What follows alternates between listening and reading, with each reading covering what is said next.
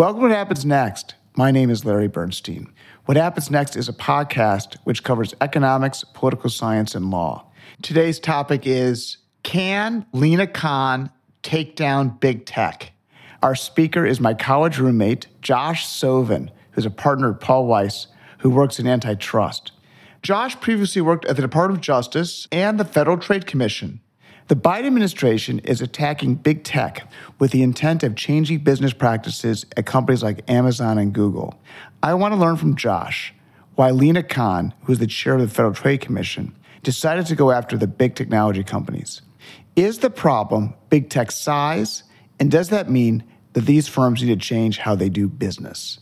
In the recent past, there was a bipartisan consensus that antitrust policy's goal was to maximize consumer welfare.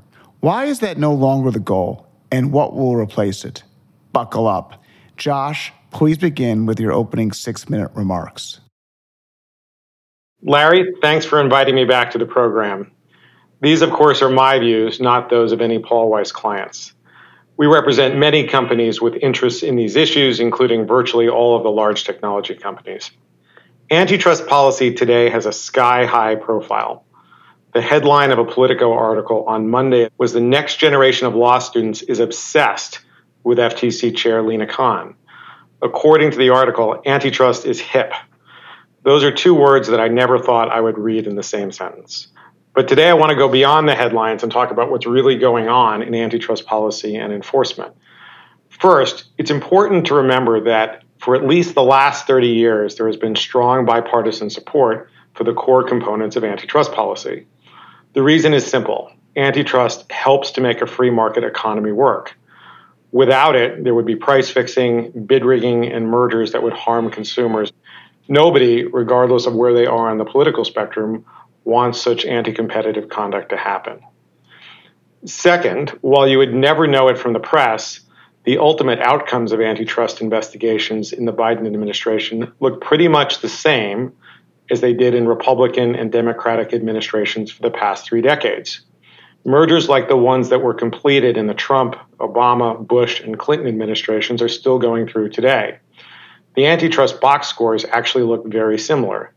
To be clear, in making this observation, I'm not critiquing what the antitrust agencies are doing today, just the opposite. I think it's a sign that antitrust policy continues to work. Now, what is different? Merger investigations that previously took 30 to 60 days to go through now can take months. And DOJ and the FTC are more inclined to ask merging parties to produce tens of millions of pages of documents and many reams of data. But companies in the market are adapting.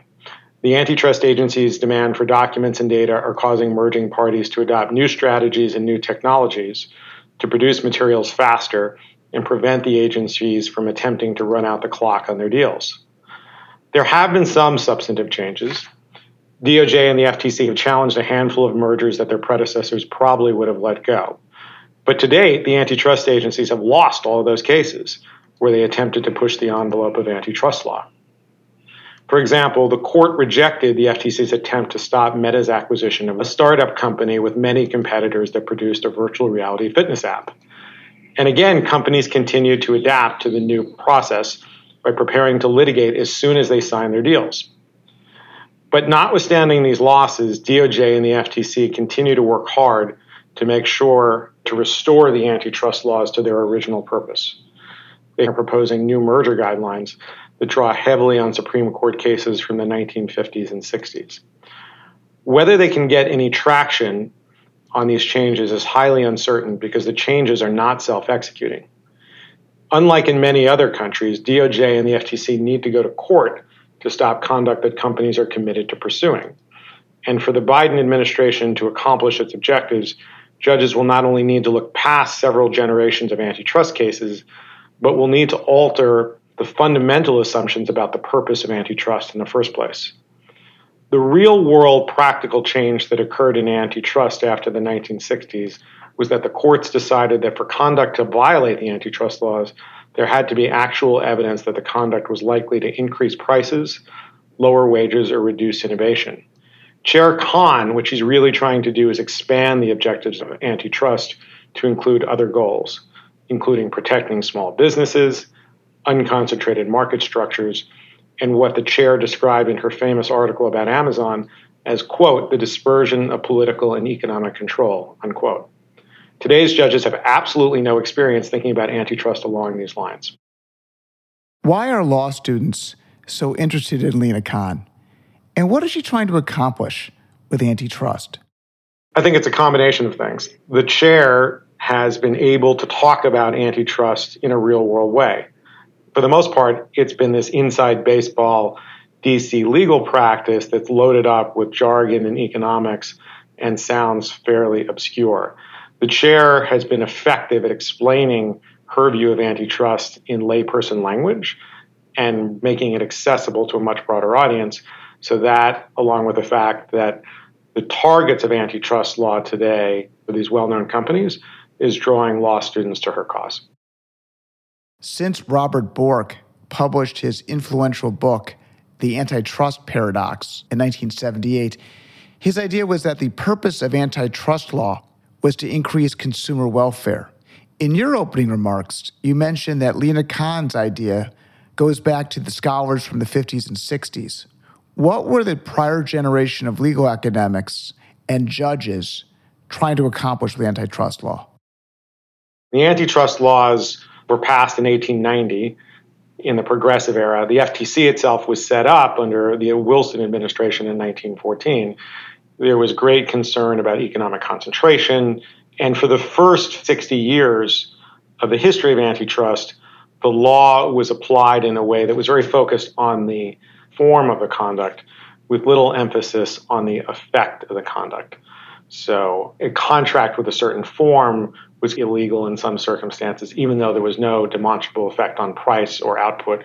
The Bork Revolution or the Chicago Revolution, you know, it's often talked about in somewhat hyperbolic and indeed by some sinister terms.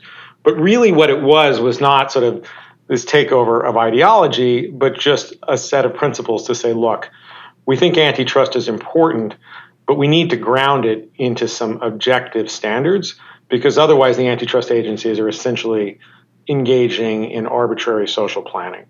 So, what Bork and other scholars, such as former Justice Breyer, said is we need to think about this in terms of output and price, and the clearest way to do that is to focus on consumers.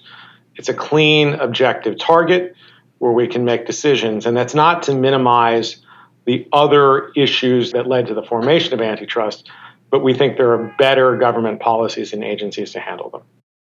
Josh, 40 years ago, we took an economic history class together at Penn with Walter Licht. And in that class, we read the Marxist historian Gabriel Kolko about the complex politics necessary to pass the Sherman Act that resulted in monopoly busting. But for the past 20 years, there's been a bipartisan consensus that consumer welfare should be the objective for antitrust policy. Why did that consensus change recently? The short version of history was you had 60 years of focus on structure and small competitors. Then there was, over a 20 year period, a bipartisan resetting of antitrust. What we're talking now is about focus on consumer welfare and wage rates and expansion of output. The chair is very much a product of her time as well as an original thinker. What she's saying is, I see some very powerful large companies about which I'm concerned and I don't believe that the traditional tools of antitrust that have been in place are effective at addressing these issues related to corporate power and increases in market concentration. None of this is really tightly tied to consumers. And in fact, the chair has pushed back on using the consumer welfare standard as a focus of liability, in part because she has some doubts as to whether it will be effective in litigation. If you're concerned primarily about market structure and keeping small businesses in place, then a standard which requires you to prove that there'll be a price effect often is not helpful. Before joining the FTC, Lina Khan wrote an essay opposing Amazon's business practices. I would like to use Amazon as a case study before moving on to Google and Meta. What were Chair Khan's arguments? Her famous article, Amazon's Antitrust Paradox, which is a play on Judge Bork's famous book, The Antitrust Paradox, was largely focused on Amazon and its providers of capital charging prices that were too low, that were driving out competitors. The chair noted reports that said Amazon was losing money, but nonetheless was thriving and its market share increased and its market cap was going up. And her theory, articulated in the article, was that this was essentially a form of predation. Lina Khan's FTC recently sued Amazon, asserting that Amazon charges too many fees for small businesses and forces them to use Amazon's logistics for Amazon Prime. How does this case fit in with Lina Khan's original Amazon essay about the company lowering prices too much? The case she recently brought really doesn't address that issue. The case is actually fairly traditional in terms of its structure. The core of the complaint is that Amazon is allegedly using practices to prevent competing platforms and sellers from lowering price through distribution avenues that are competitive alternatives to Amazon. In that sense, the complaint is a bit of a 180 from what she originally wrote. Just to underscore again, Amazon is a client of Paul Weiss. This is my reflection on what the chair was doing. Many retailers offer generic products or even products that they manufacture themselves. Is the FTC heading the direction of fairness to competitors versus actions that hurt consumers? That's a good point. The last 30 years of antitrust have said fair really shouldn't count.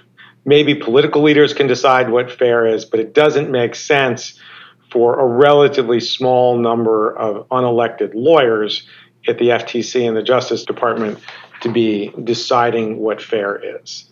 Society makes judgments about what's fair all the time, but antitrust law and the Justice Department and the FTC are the wrong place to decide that. The FTC understands that problem in terms of litigating their case.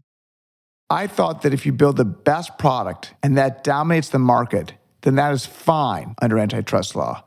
But if you acquire your competitors to create a monopoly, then that's problematic.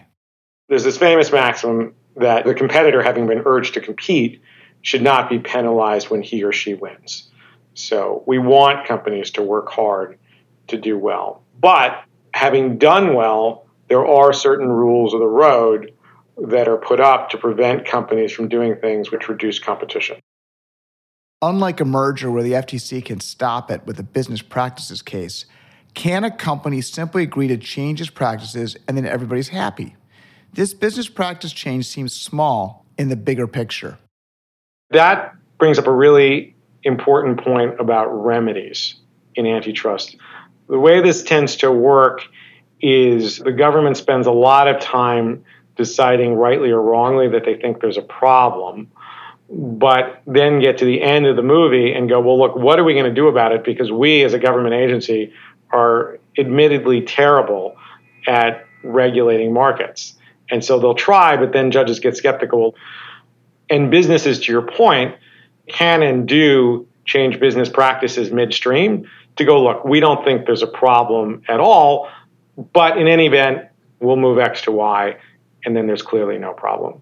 So part of the reason that people have been reluctant to bring these big cases is they're not at all sure what's going to happen at the end of the case, even if they win on liability. The cases that are going on right now raise very complex remedy issues. The last thing you want to do is come up with a remedy which results in less innovation, less dynamic change, stifles the next big thing that would benefit consumers. Next topic is the Meta acquisition of a VR company. Here is a startup that Meta wants to buy that appears to be just about an idea. The firm doesn't even have a product. What are we talking about as it relates to competition and monopoly? Typically, merger cases involve facts where it's clear the government thinks they can prove in the foreseeable future something bad will happen to price or outcome. And I can show this through super high market shares or bad documents or data and the like. This was a case where the company was essentially a startup. So, really hard to say what was going to happen in the future. Lots of other people are working on this technology. They couldn't prove that a lot of other large companies weren't going to put their back into this and be hyper aggressive in the same space. Judges have been very reluctant, regardless of where they fit on the political spectrum, to stop deals where they don't have a pretty high level of confidence that something bad is likely to happen. Now, the chair's point is that's the wrong standard. Is this Meta case simply about being anti big tech? Meta is a huge business with a big concentration in social media, and the last thing the government wants is for Meta to also win in VR. Should size matter, especially in big bad tech? The chair of the FTC has certainly been clear that she believes that was the purpose of the antitrust laws. These companies are big and have a significant market share and a significant amount of economic power. And therefore, the way she sees it, it's appropriate to apply the antitrust laws to them in a rigorous way. The counter to that is we should not be basing enforcement decisions on what's happening in the market.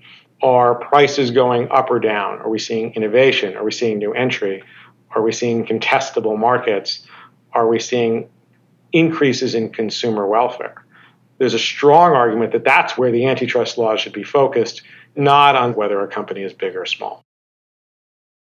What was the role of competitors and clients in encouraging the FTC to bring litigation? So that brings me back to the point I made that none of this is self executing, that you cannot wave a wand or decide this on your own that I want to change this very substantial part of US economic policy. It's an operational exercise. And by that, I mean you have to go to court for many of these cases and demonstrate to a generalist judge that there's a problem. Judges, of course, take the government seriously. They assume they're acting in good faith. But for the most part, they're not simply going to do something because the government says it's the right thing to do. They're going to look at the evidence of how the market is performing. And customers are sometimes, but not always, a relevant indicator of whether there's a problem or not. The batting average of customers in litigation is mixed at best you would think they are the most reliable neutral parties to express opinions about whether conduct is anti competitive or not. The track record is uneven. Sometimes they are persuasive to courts and courts will rely on them, which is why the government seeks them out when they're investigating cases and putting together the litigation strategy. But often judges have said, well, look, there's really no factual basis to what you're saying. You're simply speculating about what's going to happen. It seems like you have lots of competitive alternatives. And so while I'm not doubting your sincerity, I think you're wrong. But customers, competitors, other third parties have been and will remain an important part of the fact discovery process and the way the government puts together their cases. You said that for the previous 20 years, there was a bipartisan agreement about antitrust is that still true, or has Lina Khan split the political parties? Oh, I think it's actually still bipartisan. Clearly, the chair is doing certain things that you know Republicans would not agree with, and probably many Democrats would not agree with. But that core of the policy, three quarters of the pie chart, the consensus still exists for that. What could be different in antitrust if the Republicans take over or if there's a new Democratic administration? First, with respect to process, there is certainly the hope amongst you know many of the clients we represent that the investigations would become more focused and less broad in terms of the discovery requests. Those have significantly expanded. There's not a lot of evidence that that improves government decision making or ability to litigate cases, and so there would be significant advocacy efforts to scale those back a bit. And then finally, I think there'll be a push to argue that resources should be better spent on conduct that is unambiguously anti competitive. Make sure you do those things well rather than bringing cases where, by their own admission, they may have a low probability of winning. How does Elizabeth Warren and her progressive allies in the Democratic Party want to change antitrust policy. Senator Warren thinks markets are overly concentrated, that there's too much corporate power. So she has urged the FTC and the antitrust division from the start of the Biden administration to be aggressive in how they litigate transactions, not to settle cases that are brought against merging parties, but rather to take those cases to verdict. She believes antitrust is an important tool to reducing the level of concentration in the economy. Elizabeth Warren sent a letter to the FTC condemning a merger settlement with Amgen. Why did Senator Warren want the FTC to litigate? So, the Amgen Horizon merger was a somewhat non traditional enforcement action in the first place because the parties didn't compete. The FTC brought the case, litigated it for a while, and then settled on terms that governed how the parties could operate their businesses going forward. Last week, Senator Warren wrote a letter to the chair of the FTC and the other Democratic commissioners critiquing that decision, saying that the commission should have continued to prosecute the case and that she urged the commissioners to roll out new merger guidelines. She believes that verdicts are more effective than so called conduct, consent decrees, or negotiated settlements. Why are legal settlements problematic? Are business practice solutions perceived to be toothless? There's a view that these conduct remedies have not been particularly effective, that it is better to stop the merger outright the thinking being that the government is not particularly good at monitoring companies' behavior, and in any event, that's a hard thing to do. The FTC keeps losing the tough cases. Is there a benefit for the progressives to litigate and lose? It is useful for judges to articulate the so called rules of the road for antitrust. The antitrust statutes are quite general in nature. They're not particularly detailed or prescriptive. They don't provide a lot of guidance.